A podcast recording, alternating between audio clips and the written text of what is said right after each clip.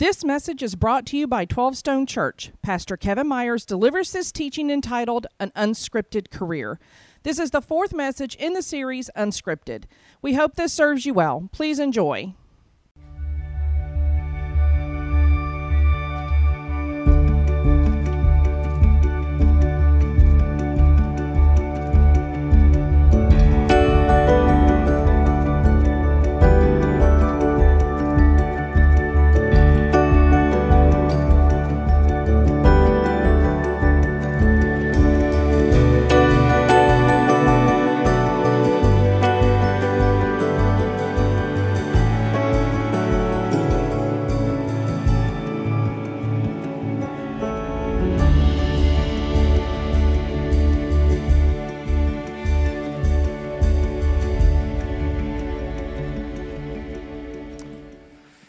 So, welcome to the unscripted series. Hands up if you can remember a time when you were under pressure. Just, yeah, I remember being, yeah, sure, here across the campus. In fact, you may be in a season right now where you're saying, hey, I'm, I'm there right now. I, I remember back uh, when we lived in Michigan prior to having children, Marcia and I were in a, a moment of under pressure. We were trying to paint the whole interior of the house in a day. It was a small house. Uh, and, and I'd gotten everything ready, but all the paint that we need, we got to get it done that day. Not going to have any time after that day for, for many days to paint. And, and, and literally, I mean, getting so frustrated because we're coming right down to the end of the paint. I mean, I thought I had this nailed. And, and literally, literally, one third of a gallon of paint shy of finishing. And I was just driving me nuts. Okay, that's it. We have no choice. I'm going to have to go to the store. I look at the clock. We got eight minutes, eight minutes before the paint store closes. And, and I'm, it's a 10 minute drive if there's no lights. So now I'm under huge pressure, right? That's real pressure. And, and so I, that's, I'm doing it. So I jump in the car, I tear out of the driveway, and I race to the paint store. And, and I'm going to make it. And two blocks away, the red and blue lights are flashing. I'm like, man, I was so close. And I pull off, and the officer comes to the car and window, and almost before he like even wants license and, and registration, he's like, dude, like what what is wrong with you? Like, what, like, is there an emergency? I'm like, well, yeah, kinda. I mean, I'm under pressure here. I got to get paint. I'm a third a gallon short. he looked at me and said, What? Paint? You're, you're driving like this for paint? He said, Young man, I saw you pull out of your driveway like you were on fire. I'm thinking, this, this guy's got an emergency. I've been trying to catch, catch you since you left your driveway and couldn't catch you. Oh, well, that's going to be a problem for me, isn't it? Oh, yes, it is. I said, Well, um, we're two blocks from the paint store. Would you mind if we just drove up there and you wrote your long ticket while I went in and got paint? Might as well get somebody. He just looked at me disgusted. No. yeah, I really did ask. and uh, good news is, uh, the size of that ticket, I could have hired a painter and uh, get the whole thing done. So, yeah, I was a bit of an idiot when I was 24. Not last time I was an idiot, but, but I, I, was an idiot then. And of course, you know, and I know that I wasn't under real pressure. Uh, you know, paint, who cares? Real pressure is probably more like what I talked about a couple weeks ago. Now, that the whole 70 acre uh, deal that we, that we bought as a church, and when I thought I killed the church, if you were here a couple weeks ago, you can go online and listen if you, if you missed it when we talked about trust God. And in fact, I, am going to go here and remind you a fellow 12 stoner at their campus asked their campus pastor, How can PK didn't finish the story? Well, i I'll, I'll finish it now. Uh, that that I, I talked about, I had this kind of like, I'll trust God for that 70 acre kind of risk if, uh, if you were here, you remember, if, if God has that person donate the land, and, and, and that, that if didn't work, they ended up charging us like three quarter million dollars more. And I'm like, oh, okay, God, I'll, I'll trust you and I'll go do this deal. If, if somebody else writes the check inside the church, that's how you're going to do it. It's going to be amazing. And now I can trust you. And, and, and nobody did. That, that, that didn't work. And, oh, I, I know it's going to trust God if there's major momentum and everything just kind of goes forward in a beautiful way. And, and, and then we get the, the weight of that burden and and, financial providing solved. And it, it didn't happen that way. In fact, a couple hundred people left the church because of the risk taken. And, and, and I just talked about how uh, really I, I had to just uh, come down to, to trust God and trust God, period. But the truth of the matter is, um, I actually added another trust God if to the story. And that is, well, God, this is going to be pressure for a long time. This could be pressure for three or four years before we finally manage the land and the financial pressure and the providing pressure and end up moving on to the land. Uh, and that didn't even work. It wasn't three to four years. It wasn't even five or six or seven. It was eight, over eight years of just constant uphill pressure.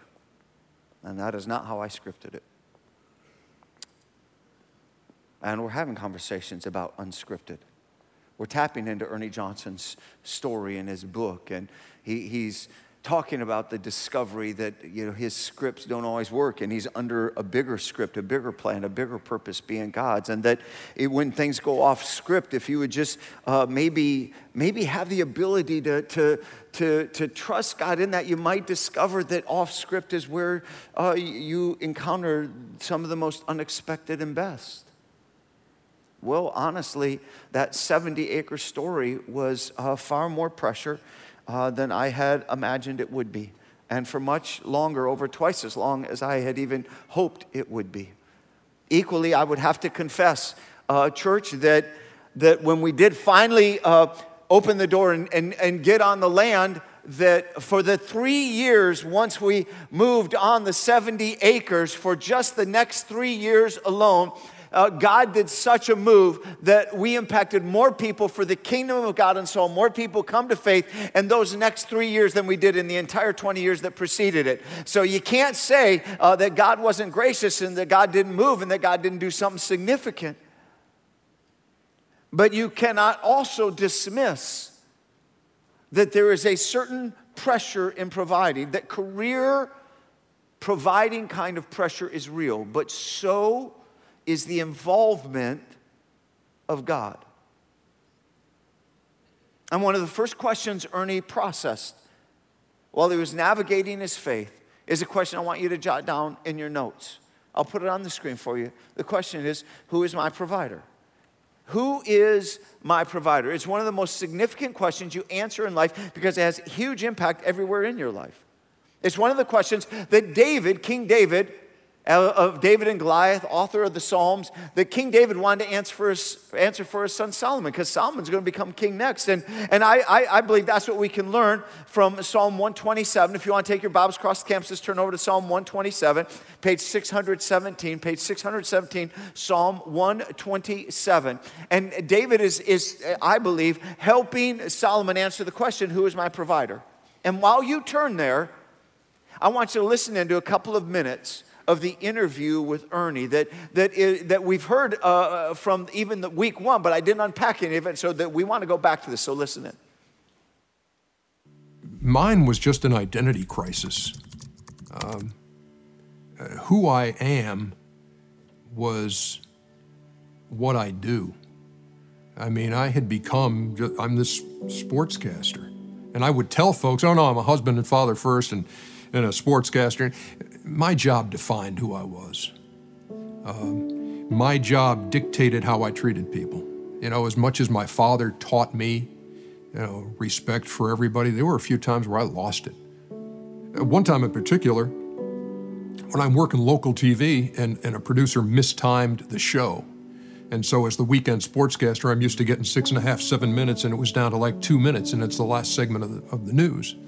And I came out after that newscast, and the producer came out of her chair and met me in the, you know, at the door to the control room, very apologetic. I am so sorry that I did that. I heard none of it. I just let her have it verbally in combinations that that uh, sailors were envious of. I mean, it was horrible. And I did, I did this in front of, you know, 10 other people on the crew. And I walked back to my office proud of myself. I defended my turf. That'll never happen again. And really, it wasn't until I, that we hit the doors of the church and talked about who's the provider and what are you after that it wasn't about my happiness I was after. It wasn't about what's the next thing I'll buy to make me happy. It was it was all about so what's my purpose? And is there a plan bigger than my own? Is there something bigger than my script? And that all rang true and came to be cemented on December 10th of 1997.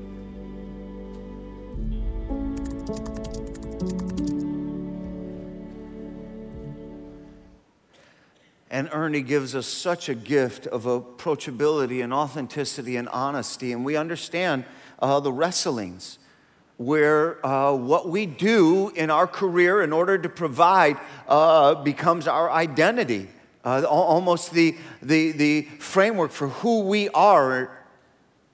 And there's real pressure in providing. And so it's no wonder that when things went off script, and the producer failed to hit the timing and, and it put ernie under even more pressure that, that he just came unglued and, and, and just literally ripped into her kind of kind of undressed her and, and, and, and really just stripped her of her dignity and dressed her down as it were. And it, you know everybody gets it. Because hey listen because er, er, ernie didn't have any any heavenly father relationship to send his pressure on up to god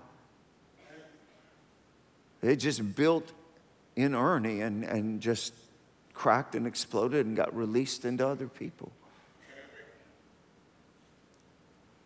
His pressure in providing is real. And David, King David, knew that his son Solomon was going to hit real pressure in life. Not just, you know, uh, run out of paint kind of pressure, but like 70 acre kind of risk pressure and providing. And so I, I believe that Psalm 127, if, if you're already there, we, we, we turn there to page 617, uh, is, is David. Now, now, some believe that, that Solomon wrote this. I, I actually believe the preponderance of evidence would lean more to David, that he wrote it for Solomon. Uh, and, and I think it, it, you see why when you start reading verse 1 unless the Lord builds the house, unless the Lord builds the house, the builders labor in vain. I mean, you're going to do labor, but, but God's intimately involved. Unless the Lord watches over the city, the guards stand watch in vain. I mean, you're going to protect what you need to protect and the things that you love and who you love, but you need to know God's intimately involved in protecting that. Verse 2 In vain you rise early and stay up late, toiling for food to eat, for He, God, grants sleep to those He loves. And we tapped into this back in March, and I only got halfway through the thoughts I wanted to share. So I, am going to come right back into it because I told you I'm taking freedoms and, and we're going after stuff, and I, I wanted to be layered. And, and so so, Solomon, you're to face real pressure. See, Solomon grew up in the, in the palace. So, Solomon grew up a little bit soft in the sense that, you know, he was growing up under the favor of God as Heavenly Father, and he was growing up in, in the wake of his father David's hard work. And so, so, in the midst of this, David knows you're going to face real pressure. You're about to become the man, you're going to become king, and all the reality of being an adult and having to provide in life is going to land on you. And what you'll need to know is that you're not on your own. It's not all on you, Solomon. God is your provider. If you don't learn this, Solomon, this stuff will crush you. The weight of the pressure that lands on you will be more than you can imagine. You think from a distance, how oh, you'll be fine, but when this lands, your head will feel like it's in a vice. I mean, you, you will be like the, the coconut caught in the vice. I use that because that's the imagery I have uh, of, of, being under pressure. And, and that I can just see David kind of wanting to say, Oh, Solomon, let me, let me tell you the real deal, buddy. and when you start providing, just like your head's in a vice, like the coconut, and, and, and pressure starts to build.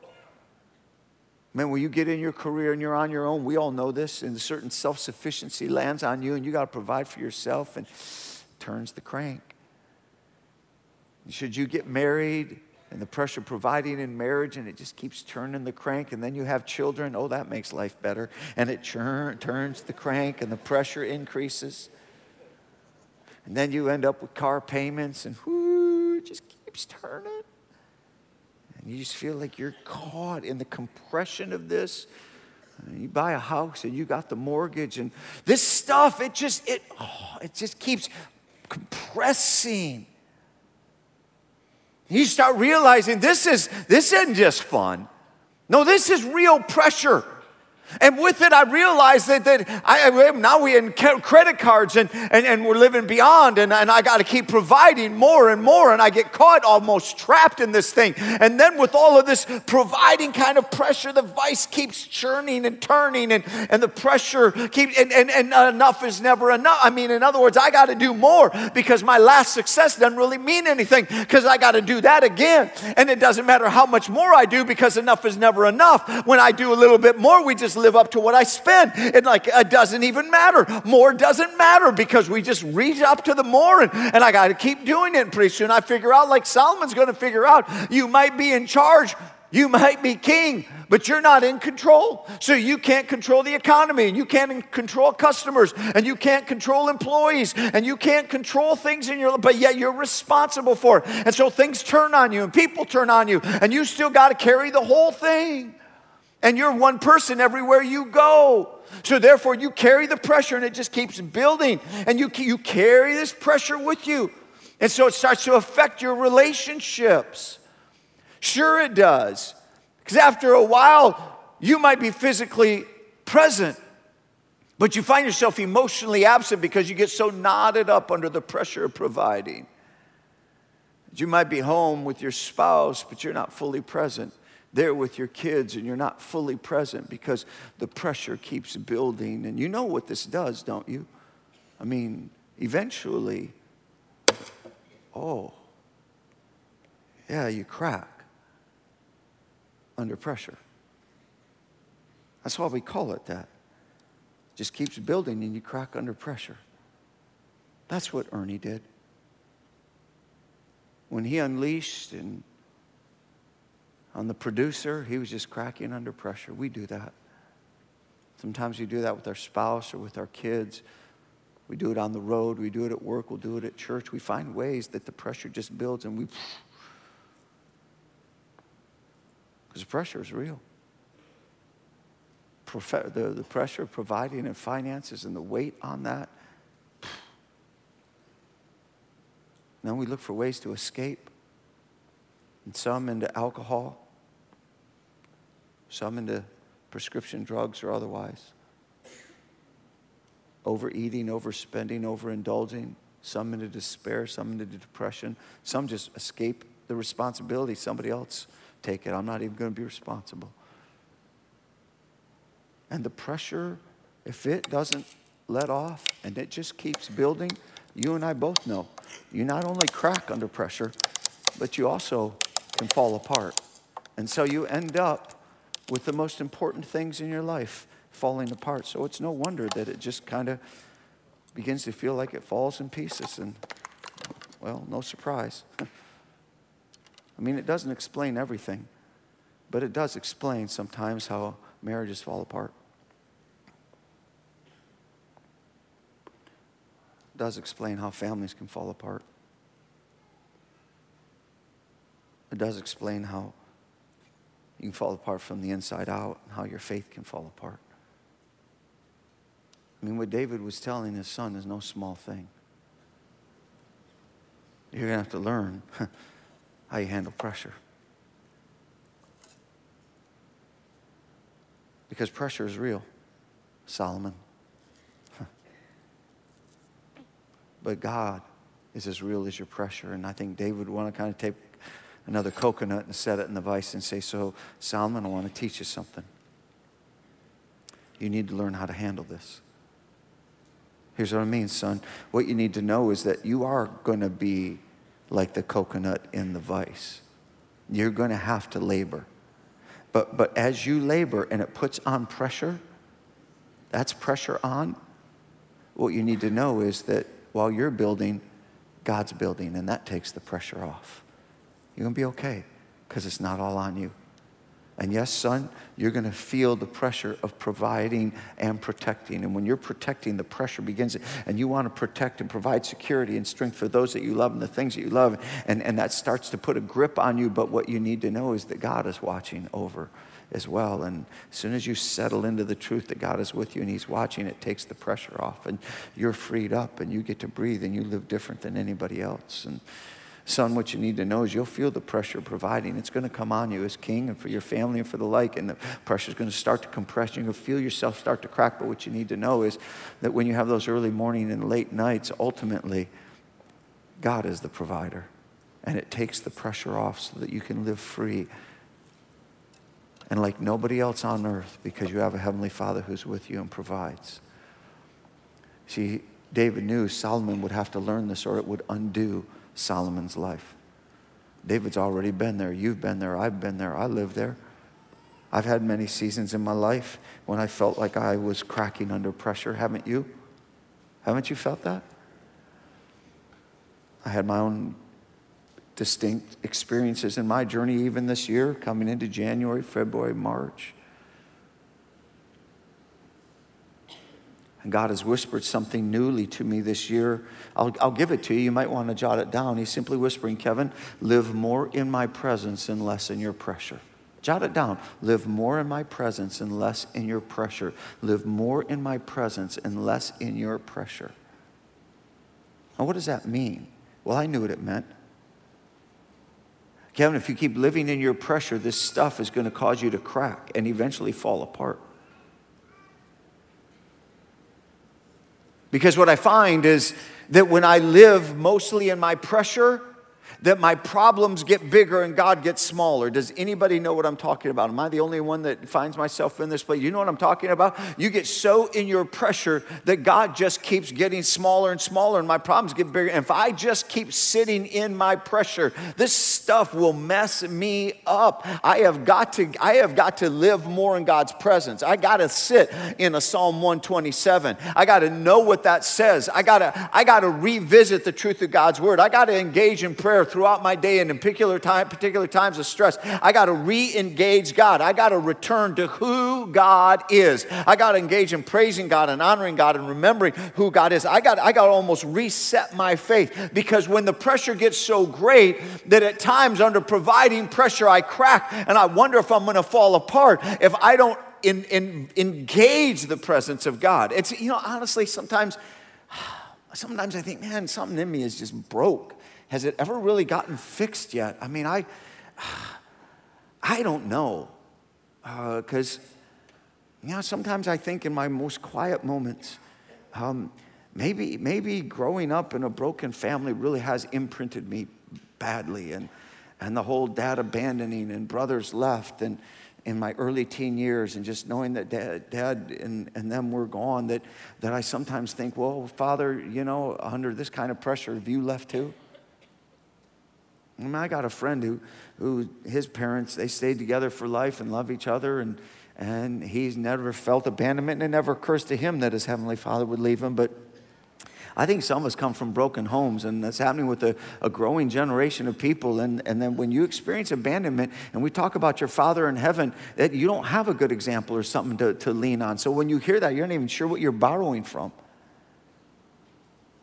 And that for some, the default is that as soon as the pressure is so great that you start cracking under pressure and you wonder if things are going to fall apart, you, you default to fear. And I want to tell you that I don't do that, but I, my default is fear, and I got to work myself back to faith. I know after 29 years of pastoring this church, you'd like to think that I would like be more mature than that. I mean, I want to be. I thought by now I would like be like on a mountain and I would speak down to you, the little people.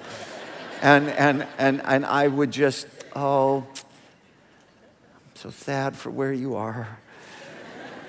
uh, and I would just speak from on high. And uh, man, that's, that's just disappointing. I'm not. I gotta, I, I gotta rework myself back to faith repeatedly. I mean, maybe you're like, well, I didn't want to know that. I want a pastor who's got more maturity. Well, then this is, not the church for you. You've got to go find a different church. Um, because I'm the guy that defaults to fear and got to work myself back to faith. honestly, because I know that if God is not real when I'm under pressure, then God's not real at all.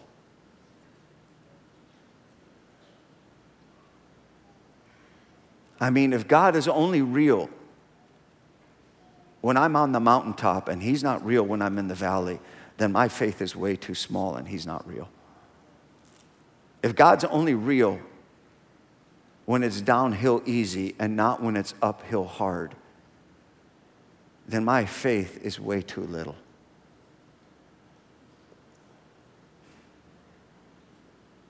Sometimes I'm convinced that the majority of the spiritual growth only occurs when you're under pressure, not when you're on the couch of convenience or comfort. So when I live more in God's presence and less in my pressure, that's when the vice pressure begins to unwind and I can rest in the fact that God is with me and that God is my provider. And that's when I'm free to love God and love others as opposed to, to just be emotionally absent and distant and lose control. And when Psalm 127 talks about sleep, there's two ways that in the original language you can translate it. One of them, which is encouraging, that it says literally that you know, God gives sleep to those he loves, is one translation, meaning to say that when you're under anxiety and pressure and it's real, uh, nonetheless, because God loves you and he's over you and with you, that you can go ahead and sleep. He'll give you rest, even in the midst of it. But the other translation, which I prefer because I just think it's powerful, is the idea that what it really meant to say is, is that when you're sleeping, God's still building because God never sleeps. and when you're sleeping, God's still protecting. And when you're sleeping, God's still working and providing. And what you can rest in is that even while you have to sleep, he never does. And he still got this. No wonder uh, David would want his son Solomon to get a hold of this. To know that even when his son hits the 70 acre kind of pressure in life of providing, that God ultimately is the one who's building and protecting and providing. And that is all the certainty amidst the uncertainty. Oswald Chambers wrote about that, and uh, it's a long read, uh, but I'm going to read it anyway, so we'll just put it on the screen, and, and I want you to absorb this because this has weight to it and, and substance. Our natural inclination is to be so precise, trying always to forecast accurately what will happen next, that we look upon uncertainty as a bad thing. We think that we must reach some predetermined goal, but that is not the nature of the spiritual life. The nature of the spiritual life is that we are certain in our uncertainty.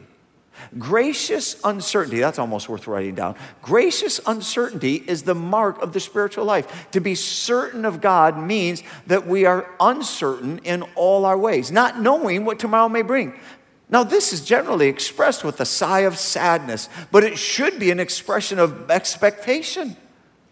As soon as we abandon ourselves to God and, and, and do to, and do the task that He has placed closest to us, He begins to fill our lives with surprises.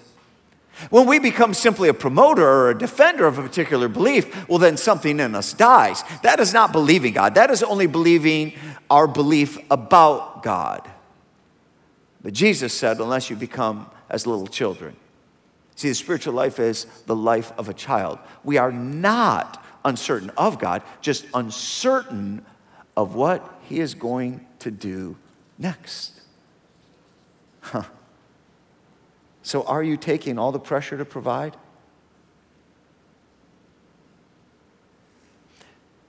And could that be why you are cracking under pressure? Or why some of your most important relationships are falling apart? Now, Psalm 127 is not merely about how you handle pressure. It's equally about how you handle success. How you handle what, church? Success. Because David is saying, Solomon, you're going to be under pressure, but you're also going to have success. And what you need to know is in your success, it was God who was building, it was God who was watching over and protecting, it was God who was providing. And son, I don't want you to get in that place where you start thinking that success was all you. Otherwise, you'll borrow all the praise, and that'll mess up your life and cost you. Even your faith. See, that's why the next question that Ernie processed is a really important question. We'll put it on the screen for you. You can jot it down. How will I handle success? Huge question. How will I handle success? And so listen in on a couple more minutes of the interview with Ernie. It's insightful. I never thought I'd be in any one job for 28 years. And you know, along the way, um, you know, fortunate enough to get the recognition of my peers. And then they say, for a particular year, you're the best. I mean, look, I'm I'm human. I'm going to like that. Ernie Johnson, TNT.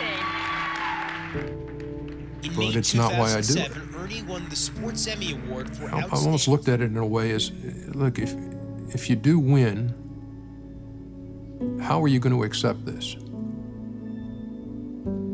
And are you going to acknowledge the one who has given your life meaning? Look, I got to thank Jesus Christ for this. Because he walked me through this cancer thing. And that sometimes he whispers to me and sometimes he shouts that his way is better than my way.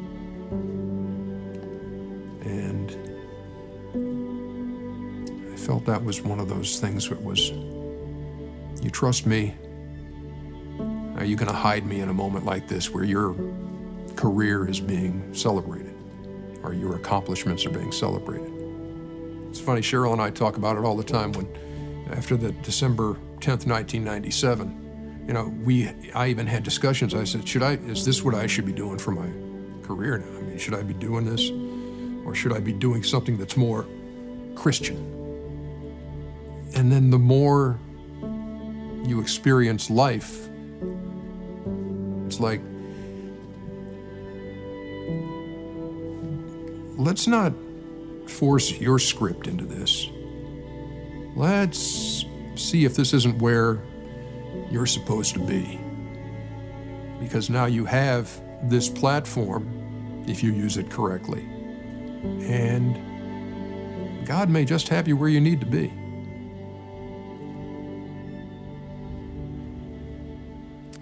And did you catch? I mean, there would be a lot to talk about there, but did you catch the question God was asking Ernie? In the midst of Ernie winning an Emmy and getting praise for his work, God asked him, Now, Ernie, are you going to hide me during this moment of success? See, God is not only the one who provides, but God is the one who gets the praise. He's the source of success. And David knew that he would have to talk to his son, Solomon, about this because Solomon's going to experience great success and praise. David's already seen it in his own life, and now he's going to watch it transfer, and he's going to hand over the kingdom, and, and, and Solomon's going to experience great success. And, and what Solomon needs to know is he didn't do all this on his own. It was God who was providing, and God who was protecting, and God who was building. And, and you, you see it. You, you see early on how Solomon was quick to recognize God and acknowledge God and depend on God. And, and you see in 1 Kings chapter 10, if you, we had time to go read through all that, and you can do that on your own, but but, you see the Queen of Sheba comes to Solomon and says, I've heard these amazing things about your achievements and your accomplishments and, and your wisdom and your wealth. But now I've come to see for myself. And having seen it for myself, it was undersold. You are exponentially more successful, more wise, more wealthy, and more accomplished than I'd ever imagined. And Solomon is getting all of these accolades from the world around him. And after a while, you see it begins to affect him because Queen of Sheba said, Praise be to the God who made all this possible. See, Solomon owed God praise and he was giving the praise to God, but after a while, with time, things began to change. He began to drift. Listen from 1 Kings chapter 11. Solomon, however, loved many foreign women. Among those that God said, You must not intermarry because they will turn your hearts after other, other gods. Nevertheless, Solomon held fast to them in his love. Listen to verse 4. As Solomon grew old, listen, as Solomon grew old, his wives turned his heart after other gods. And his heart was no longer devoted to the Lord like it once was. Solomon drifted. He what? Drifted from his first love of God, the very one who gave him success. I mean, you go study this, you just want to weep. I mean, Solomon owed God praise and he withheld it. He hid God. You just keep reading down through there and it'll just make you tear up and weep the whole time. Verse 11, the Lord said to Solomon, Since your attitude toward me is, is one of walking away from me, literally, you no longer keep your covenant, you no longer look to me, you no longer love me, I will most certainly tear the kingdom away from you and give it to one of your subordinates. I mean, Solomon cracked and then eventually fell apart because he pretended his success was his own. Then eventually, God raised up adversaries, and the very protection that God was giving Solomon, Solomon began to think he was providing instead of God. And the kingdom was torn apart. Drift. To see Solomon drift from his first love of God makes you think that the most dangerous thing in your faith might not be pressure, it just might be success. And that sometimes I think how you praise God in private defines how you handle praise in public. And that Solomon no longer was giving God the praise he was due in private and therefore not in public. By the way, is there praise that you owe God? Have you begun to drift? Yes, David drifted too. By the grace of God, David came back. But with age and time and success, he drifted. With age and time and success, Solomon drifted. It makes me wonder, man, as you get older, do you have to be more alert? Almost in wanting to talk to us who are in our 40s, 50s, or 60s on up and say, Have you drifted? Do you find with age and with success that you become more about earthly things and less about eternal things? You become more casual with God? Have you lost any of your fire? I mean, one matters around here, and we go after reaching people who are far from God. You still care about that like you did when we went after the 70 acres? I mean, we're going to break ground for, for Buford campus in June and, and, and open up doors to reach more people for Christ. We're looking for land and deals to take care of what's going on in, in Bethlehem and open up doors there. Are we still sacrificing and passionately invested? We all in, we all committed, we all, be, be, be, because with age and time, you can get soft on the very things that once mattered and drift. Have you drifted any? Is there anywhere where you need to correct drift? I think those are the conversations that drives. And David, he wanted his kids to learn this and live it always. So do I, don't you? I wasn't here last weekend because we were celebrating the graduation of son number three, child number three. It's an awesome thing. I remember when Jake was born, I remember when Marcia said, We need to have three. And I said, No, we don't. She said, I think God's in it. I said, I think He's not. I said, Honestly, I can't do it because I can't see a way to provide. And you know, some of you, the story that God pushed back and told me I really needed to trust Him in this. And I did. I said, God, I don't know how you're going to provide. And I'm sitting at the graduation of my number three, and I'm just remembering over the last 22 years how God's provided, how gracious. And my boy's graduating debt free, and he's in a good place. We got to celebrate for him success that God's given him. He's in business finance and the night before his graduation, we were at a dinner for his department and group and graduating class, and he got the award like Business Student of the Year, and I was so proud of him. And hey, good for you, son. And then the next day at 9:15, he's lining up for the graduation. It starts at 10, and he texts me, "Hey, Dad, guess what? I'm valedictorian. Who knew?" I'm like, "How do you not know this ahead of time?" Particularly if you're valedictorian. Now, they didn't tell me there's six of us and they couldn't, there's no way to separate, so, they would, so we have six valedictorians. So, oh, that's awesome, son. And he's got a good job already set up, and that job was solved nine months ago. He had a job contract already signed. I graduated without a job, and it took a while. I'm like, this is ridiculous. He's got a great job with Delta Airlines, who swept him up because he's smart, good, fast, and capable. And he signed that contract back in September. He steps into that job soon, and I want to tell him, son, you didn't do all this on your own. That's too much success for a 22 year old. What you need to know is all along it's been God who has been building and protecting and providing. And you better make sure that you know that the rest of your life and give Him due praise and don't drift.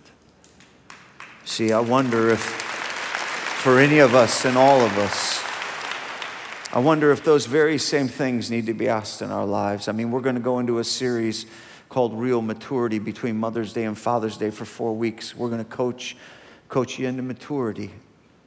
But I want to pray for us right now because I think that as I turn the service over to campus pastors and we take a moment to prepare, pray for you, I, I think we got some serious questions to answer before God.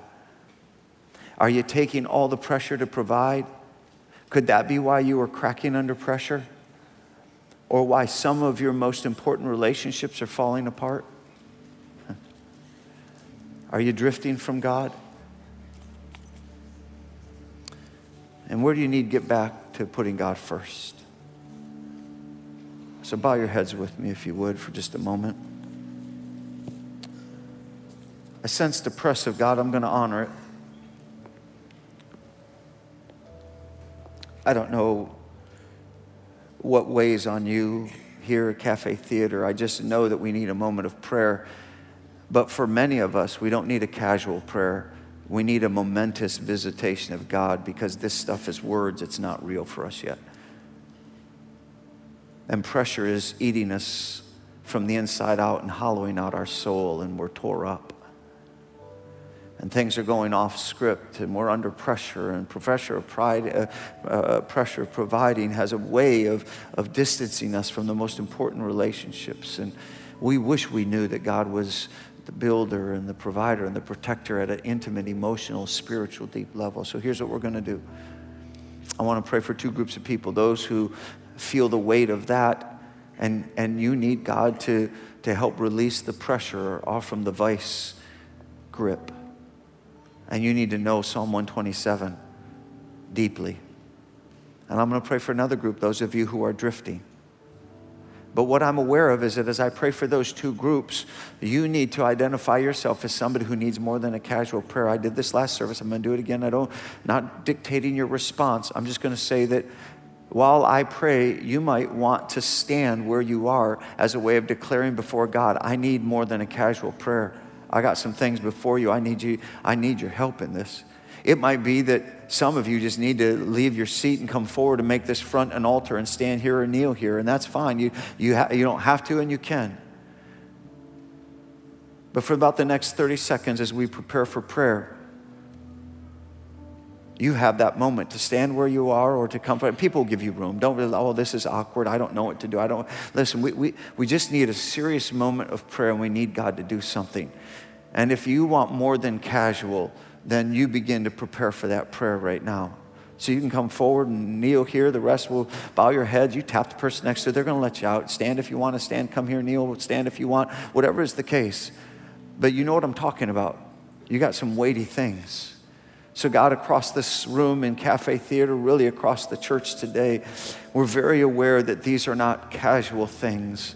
Many of us feel like we're in the vice grip and we feel like the pressure providing is more than we can handle and some of us are cracking under pressure and some of us quite honestly god are falling apart or we're afraid that we're going to fall apart and, and we're not sure how to handle all that and we're not even sure what you could do in prayer right now and some of us are just going to stand where we are some of us are just going to pray where we're seated some of us are coming forward this is a way of saying i need god to do god i need you to do something more than just an emotional moment i need more than just a casual prayer i need you to interrupt. I need this stuff to become true. I need to be awakened into places of your kingdom. I need the prayer that David was praying over Solomon to be true for me. I need to know that you are with me. I need to know that it's not all on me. I need to know that when I'm off script, you're still on plan. I need to know that I can release these things to you and that you've never asked me to be a God. I need to know, dear God, that, that you're providing.